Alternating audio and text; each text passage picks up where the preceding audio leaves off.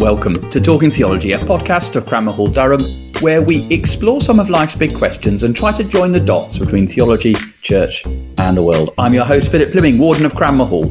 And in this season of Talking Theology, it's my privilege to bring you some of the most interesting theological thinkers today, exploring the relationship between science and faith. If you enjoy Talking Theology, do subscribe at your favourite podcast provider. Follow us on Twitter or Instagram at Talking Theo and share on social media. Thank you for listening. Now, on to today's episode. Why is genomics one of the most exciting areas of scientific discovery today? Where is God to be encountered in the study of the human genome? What role do faith and doubt play in scientific exploration? And how do genomic discoveries invite us to worship a God who gives us room to change and grow? Welcome to this episode of Talking Theology. In today's show, I'll be talking to Dr. Praveen Sethupathy. Praveen is an Associate Professor of Biomedical Sciences and Director of the Centre for Vertebrate Genomics at Cornell University. And our title today is How Does Study of the Human Genome Add Surprising Colour to Our Vision of the Creator God? Thank you for listening, and I hope you enjoy the show.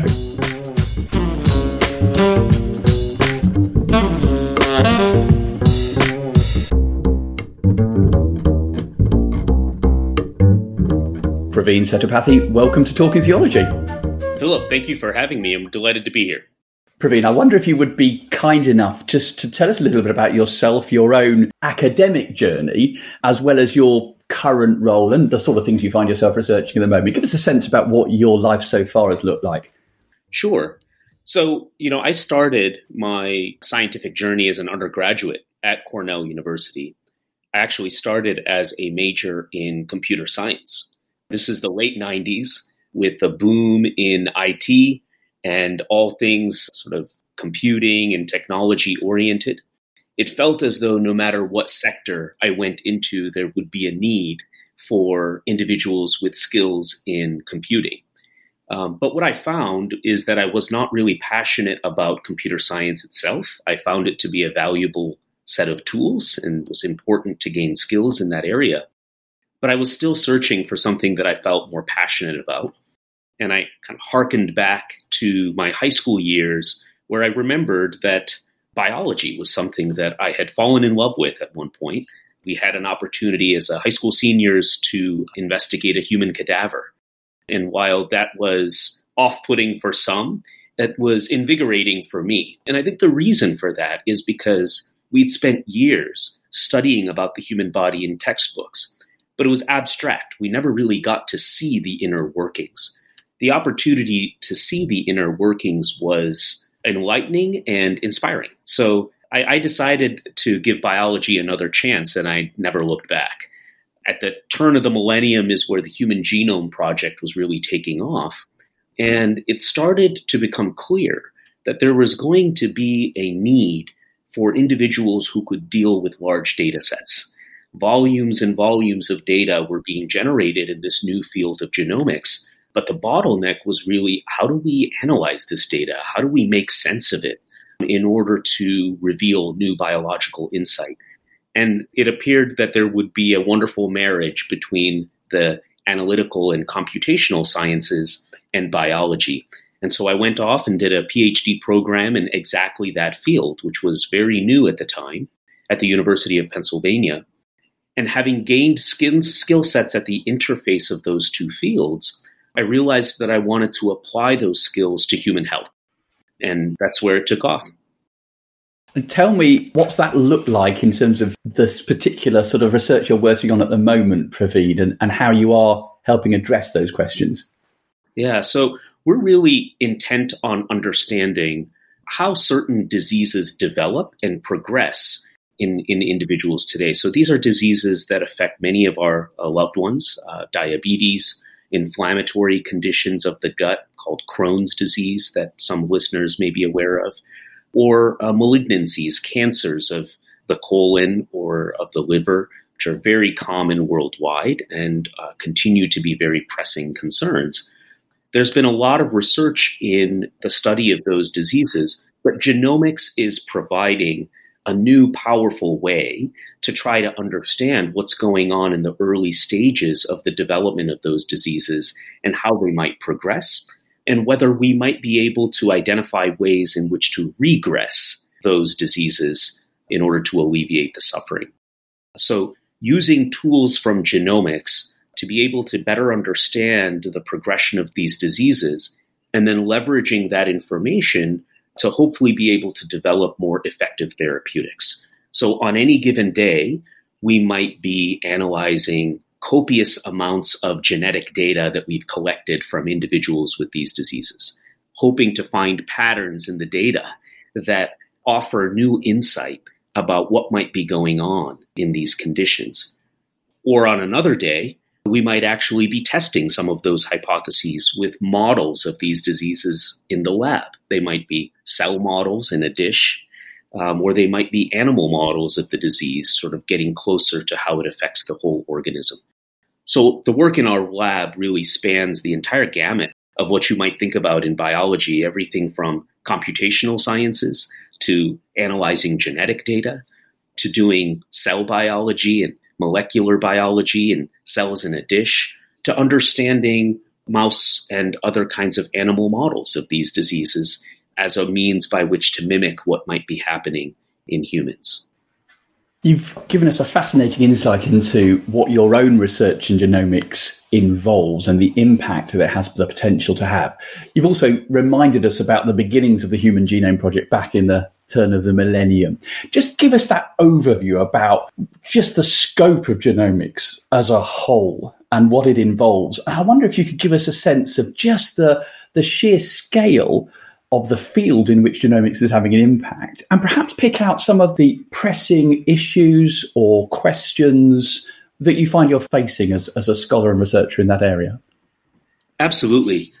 When I talk about DNA and our genome, I get goosebumps every time, even though I do it almost on a daily basis. And I'll tell you why. The human DNA is in almost every cell of the human body if you were to take the full stretch of DNA from just one cell in our body, just one cell, it would stretch end to end about six feet, which, much to my chagrin, is taller than I am. Okay. um, if you were to take the human DNA from all the cells of our body and stretch them out end to end, um, it would be hundreds of millions of miles. I mean, that's going to the sun and back many times over it's unbelievable to me, almost unfathomable to me, that that amount of information is crammed inside one human body. And it's not just stuffed away, it's able to control the way that our cells behave and work in all the ways that we need them to, right? So there's this incredible uh, method of packaging and controlling the function of DNA that I think really excites scientists that are working on, on genetics and genomics. At around the turn of the millennium, when the US president announced the success of the first draft of the human genome, he called it the most important and most wondrous map ever produced by humankind. And Francis Collins, who was the director of the Federal Human Genome Project at the time, followed up by saying, it was as though we had discovered an ancient parchment that we had been looking for for a long time, but found out that it was written in a language that we barely understood. Um, and I think what he meant by that was this is just the beginning. We've uncovered the full sequence of the human DNA, but what did it mean? What was the story that it was telling us? And how could we leverage the information that was newly gained from the full sequence to better understand why some people are predisposed to diseases that others aren't, and can we use that information to be able to develop better therapies for those individuals? So he saw it as the beginning of something really wonderful that we could do for humanity and not just the end of something. It's that beginning that I'm a part of, that my research is a part of. I get to study that genome, try to understand what it's telling me, identify patterns in the genome, and from there determine what I can glean from that about why certain diseases develop in some individuals with greater predisposition than others. One of the other really fundamental questions in genomics that excites me is if the genome contains the instructions to tell a cell how to behave, and the heart cell has the same genome or the same set of instructions as a brain cell, how is it that the brain cell knows to do something different than the heart cell? This is a fundamental question in biology, and we're still working on that. But I'm the director of a training program here at Cornell University in a field called developmental genomics. And the idea is to really understand how, how does that happen? During the process of development, what is that magic where despite the same set of instructions, cells know how to behave differently? What it boils down to is that imagine that the DNA has instructions from A to Z. Somehow, the brain cell knows it's only supposed to execute A, B, and C, whereas the heart cell knows it's only supposed to execute X, Y, and Z. And you can envision that things might go wrong if the heart cell gets confused and starts executing A alongside X, Y, and Z, or vice versa that's really the beginning or the initiation of disease, right? These cells get confused about which instructions they're supposed to be executing and to what extent. So figuring out how they even know that in the first place seems to be really important for understanding how things might go awry and to fix them in the context of disease that's a fascinating insight into that huge territory and that, as you say, the beginning of the story, the beginning of the narrative that you're inhabiting, Praveen. You're doing that as a person of faith, as a person of Christian faith yourself. And I wonder, could you just explore that story again with that perspective of what it's felt like for you as a Christian in this field of genomics and developmental genomics in particular? And how that has informed that navigation of this exciting story. There are two parts to that story for me. The first part is one of loneliness. Getting into this field, there are all kinds of questions that emerge that are challenging for someone who hasn't really thought deeply about them before in terms of the theological implications. What do we do with the fact that littered throughout the genome appear to be evidences for natural selection and evolutionary processes. How do I wrestle with that as a Christian that may have come from a community that assumed an atheistic model of looking at the world? So, all kinds of natural questions arise, and I think it is important to wrestle with those questions. I think progress, very little progress is made, whether it's in science or in faith, if we don't genuinely wrestle with hard questions instead of setting them aside. But the loneliness was that I didn't have a community to wrestle with regarding those questions. I felt I was really fighting a battle, but was by myself. How much lovelier and enriching and stimulating it would have been had there been people in the academy or people in the church who felt a willingness and an interest to want to wrestle with those questions. Some either felt as though the, the story had already been written, these are contradictory ideas, and there are no questions to ask. Or some just thought, you know what, that's just getting into dangerous territory, and I don't want to think about it. Right? Neither one was satisfying to me, spiritually or intellectually. So I struggled to find community in the beginning of my wrestling, and that's one part of my story. Another part of my story, which is where I am today, right, is finding such beautiful, enriching truth about God in the midst of my study of genomics. And let me just give you one, I think, compelling example. What we've learned in the study of genomics is that littered across our human DNA are sequences of DNA that are not human at all. They're actually viral sequences. So sometimes when viruses infect us, this is something we're thinking about a lot these days with SARS CoV 2, but different kinds of viruses, when they infect us, they can integrate into our own genome. And that's a, a strategy that the virus uses to try to hijack our own machinery to uh, enable mm. its own reproduction. But we can see our, our human DNA is kind of like a fossil record. We can see instances of where that has happened in the past. Right? So you can read along the human DNA and say, oh, suddenly I've hit across a sequence that isn't human originally. We have maybe co opted it since then, but it was actually a piece of viral DNA that integrated into us. Well, there's some really good evidence that we have co opted some of these original viral sequences for important functions in our own body. Right?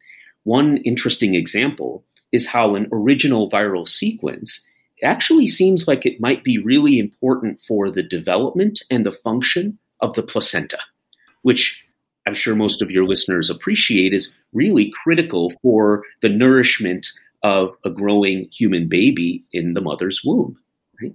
It's fascinating to me that the development of such a critical organ may have depended on the integration of a virus into our genome. To me, this does not take away from the fact that Scripture teaches that God fashioned us in our mother's womb. It just actually adds a surprising color to it that I would not have originally anticipated. Who is to say God can't use viruses, other parts of his creation, in order to make that happen? Right? So it widens my perspective of God. It gives me a fresher sort of uh, perspective and look at who he is and how he might do things. And I think he's just constantly surprising us. And the study of genomics can reveal that is, is a wonderful thing. That's a fantastic example, Praveen. I wonder, you mentioned about the fact that this second part of your story is that it enabled you to see beautiful, enduring truths about God. What's it required of your faith, Praveen, to be open to that? Because you mentioned the fact that some people felt that the story was already told, and some people who felt that it wasn't even a story worth investigating. What's it required of your faith to be open to those surprising colours, to use the term that you used, about how God is has been at work in God's world? Yeah, I think it takes a couple of things, Philip. It's a really, really great question and a nice way to frame it. I think first and foremost, it requires a willingness to express doubt. To me, the expression of doubt is not the lack of faith, right? But it's a yearning to seek out more faith. And I think if we're not honest about the doubts that we have, and I think we all do, if we're not honest about those, what ends up happening, and I say this from personal experience, I've done this myself in my earlier years, we start drawing these fences and we say, okay, this is as far as we're willing to go. And we're not willing to go into some unknown, unfamiliar territories. That's operating out of fear, not operating out of faith. So we like to use the language of faith, but I think sometimes if we're really honest with ourselves, it's fear more than anything else. And that to me gets to the heart of something God says in Scripture. Right? He says, perfect love drives out fear. Right? And so if I'm operating out of fear, I'm afraid that I will not be able to really appreciate and resonate with his love for me. Right? So I must shed fear. I must be willing to say, I'm willing to go wherever as long as I am going with the Holy Spirit. there is nothing that I can't wrestle with together with him. So I think it's a willingness to doubt, a willingness to share those doubts, and not feel as though God thinks any less of us. I think He expects that of us. And I think He actually uses those times. If those doubts are honest, I think He uses those times to draw us closer to Him in ways that we may not otherwise. So I think that's one thing that it really requires of our faith is a willingness to doubt, right? Related to that is this notion of certainty. I think it's very natural, it's human nature to be formulaic and to feel as though real faith is when we are 100% certain about something. This is related to the issue of not expressing doubts, but I think it's a myth. It's hard to actually be truly 100% certain about anything, even in science. Even in science, where we talk about how objective everything is and how fact based it is, the reality is we are simply accruing evidence in favor of one explanatory model over another. And we might do that to such a compelling extent that at some point it just feels like we're certain about it. But if we're really honest, we're just saying it's just a far better explanation than really anything else we might come up with. Honestly, this is the way that I think about my faith and my relationship with Christ, right? You know, taken together scripture, my life experience, you know, my prayer life, and what I see around me in the world, the ways in which I might assess the truth claims of scripture, taking all of that into consideration, the divinity of Christ and who he is to me as Lord is a far more tenable model than really anything else that I had at my disposal at the time. But then, following the decision to become a Christian, you develop a personal relationship.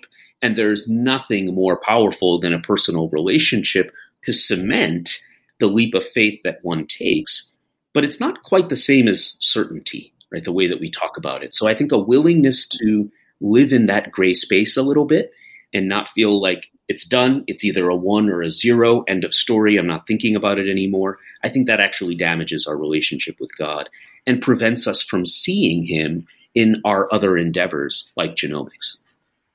You've articulated the attributes of faith that you need to inhabit in order to pursue scientific discovery. I wonder if I can push that question even further and say, therefore, what is it about faith that contributes to and complements scientific discovery? And how does that happen? I think probably the most important contribution that faith makes in my own scientific endeavors and discoveries. Science is extraordinarily powerful at asking questions about how. So if you've got a particular phenomena and you want to understand how it happens, there are ways via the scientific method and experimentation thereof where we can come to the development of one or more models that provide some explanation about the mechanism. How is this happening? Right? But science is not intended for questions of why, right? So when we get into questions of purpose, we get into questions of why something is the way that it is. Science, I think, has to respectfully bow out. I don't think it has anything to say on those kinds of questions one way or the other. As a result, we might start doing things in science without thinking about why. We might start developing technologies or applying or implementing technologies in the medical or engineering space affecting people's lives. There might be serious societal implications and ethical considerations. But if we don't bring faith to bear, some kind of moral grounding that informs why related questions, we may run rampant with those things without really thinking through whether this should be done in the first place, right? And that's perfectly understandable because science isn't meant for asking those kinds of questions. I think that's where faith based perspectives are really critical. And that's where it can inform the practice of science, creating a culture where, as scientists, we're saying, okay, we spend a lot of time talking about how to go about doing something, figuring out how something happens. But let's stop and ask the question should we be doing this in the first place? Why are we pursuing this? What's the purpose behind what we are doing? So I think that's probably the most critical contribution of faith. On the back end, I would say as a Christian, the way that it comes to bear for me is that, as Francis Collins used to say, and that I've now experienced myself, new discoveries are an opportunity for worship. Right? So that's another perspective on how faith is brought to bear in my science. I don't necessarily turn to the Holy Spirit for thinking about the next experiment I need to do, right? There's a process for that. It's an empirical process, and I need to honor that, right? However, when discoveries are made, it's like scratching at the surface just a little bit more that I know about God now. Maybe as Johannes Kepler said, ooh, having seen this, I get to think God's thoughts after him, much long after, but after him nonetheless. And so that's another way in which I think faith really makes my scientific experience even more vibrant than it would be otherwise. You mentioned earlier the loneliness that was your experience setting out in this academic research career. There'll be people listening to this podcast who are preachers, teachers, working in churches. What is it that the church can do to encourage an absence of loneliness, or rather to encourage a sense of vocation that means you're part of a community and where scientific research is fully embedded, celebrated, affirmed, prayed for within the life of the church?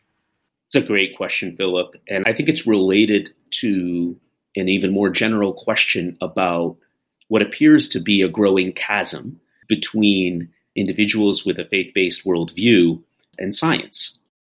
But I actually, as hopefully I have been articulating, I think faith and science have all kinds of shared values, right? Whether it be humility or intellectual curiosity or whatnot. But where I think there is a genuine disconnect right now is among individuals of faith and scientists. Of course, those are not mutually exclusive groups. I have my legs dipped into both pools. But among those who may not share the view of the other, there's an increasing chasm and there is growing mistrust. I think that's really key to this. Even the response that we're seeing in America with regard to how people make decisions about vaccines, right? A lot of very well meaning people that get easily confused about the decisions they ought to make in their personal lives. And I think a lot of this comes down to not a distrust in science, but in scientists. It is far more effective to develop a relationship with someone over the course of the long haul in terms of influencing their thought processes and informing one another and learning from one another than any eloquent speech or great oration or well laid out scientific facts. At the end of the day, trust matters a lot more than facts. And I take the time to explain that, Philip, coming back to your question, I think what faith leaders and pastors can do is to try to reach out to scientists in their broader community who might be willing to develop relationships and cultivate relationships with people in their church. This isn't a program, it's not an evening discussion. It's actually a long haul. It's a long game that we got to work on here. Because at the end of the day, it comes down to trust. And if there's already a mistrust, it takes a lot of time for people to really be able to see the other side as having anything of value to bring to the table. AAAS, American Association for the Advancement of Science here in the US, has a branch called DoSER, the Dialogue on Science, Ethics, and Religion. A couple of years ago, they ran a wonderful program in some major cities in the US where they brought people from local congregations who maybe didn't have scientists in their immediate sphere of influence together to the lab environments of scientists at places like Emory University or you know somewhere in DC perhaps. And one of the most commonly shared sentiments at the end of those interactions was, oh, they're just people. The fact that it is a revelation that the other side are, are just people right, tells you where we are in this discussion and how fundamental it is that we start building relationships and trust before we start throwing scientific facts and things like that at one another. Because at that point, we're just talking past each other. So I think the biggest thing that pastors and faith leaders can do is work on identifying individuals, you know, in their community or maybe even outside of their community, but who are willing to invest in building relationships.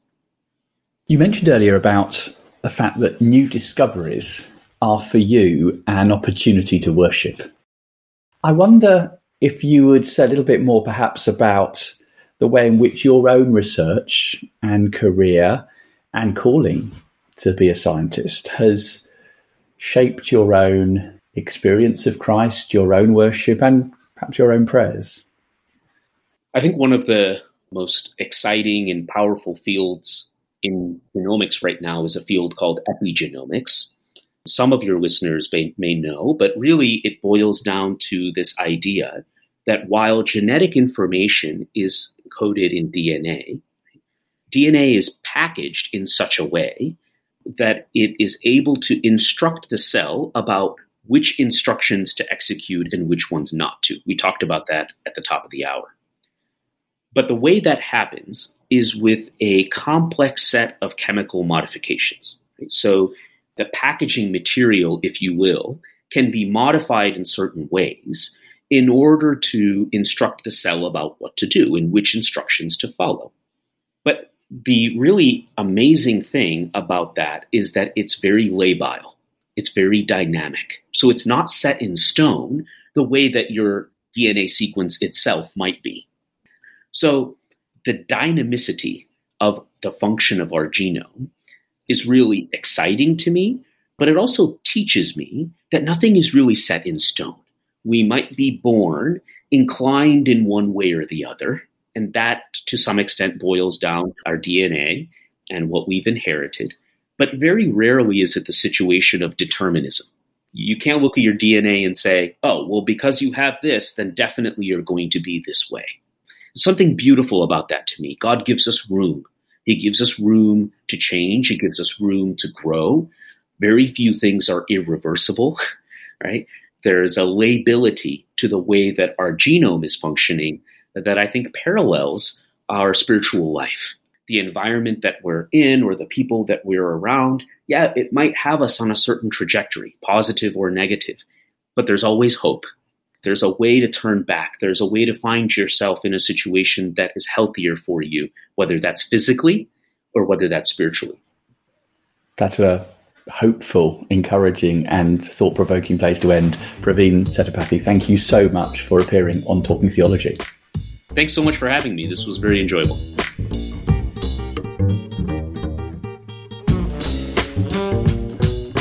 You have been listening to Talking Theology, a podcast of Cranmer Hall within St John's College, Durham University.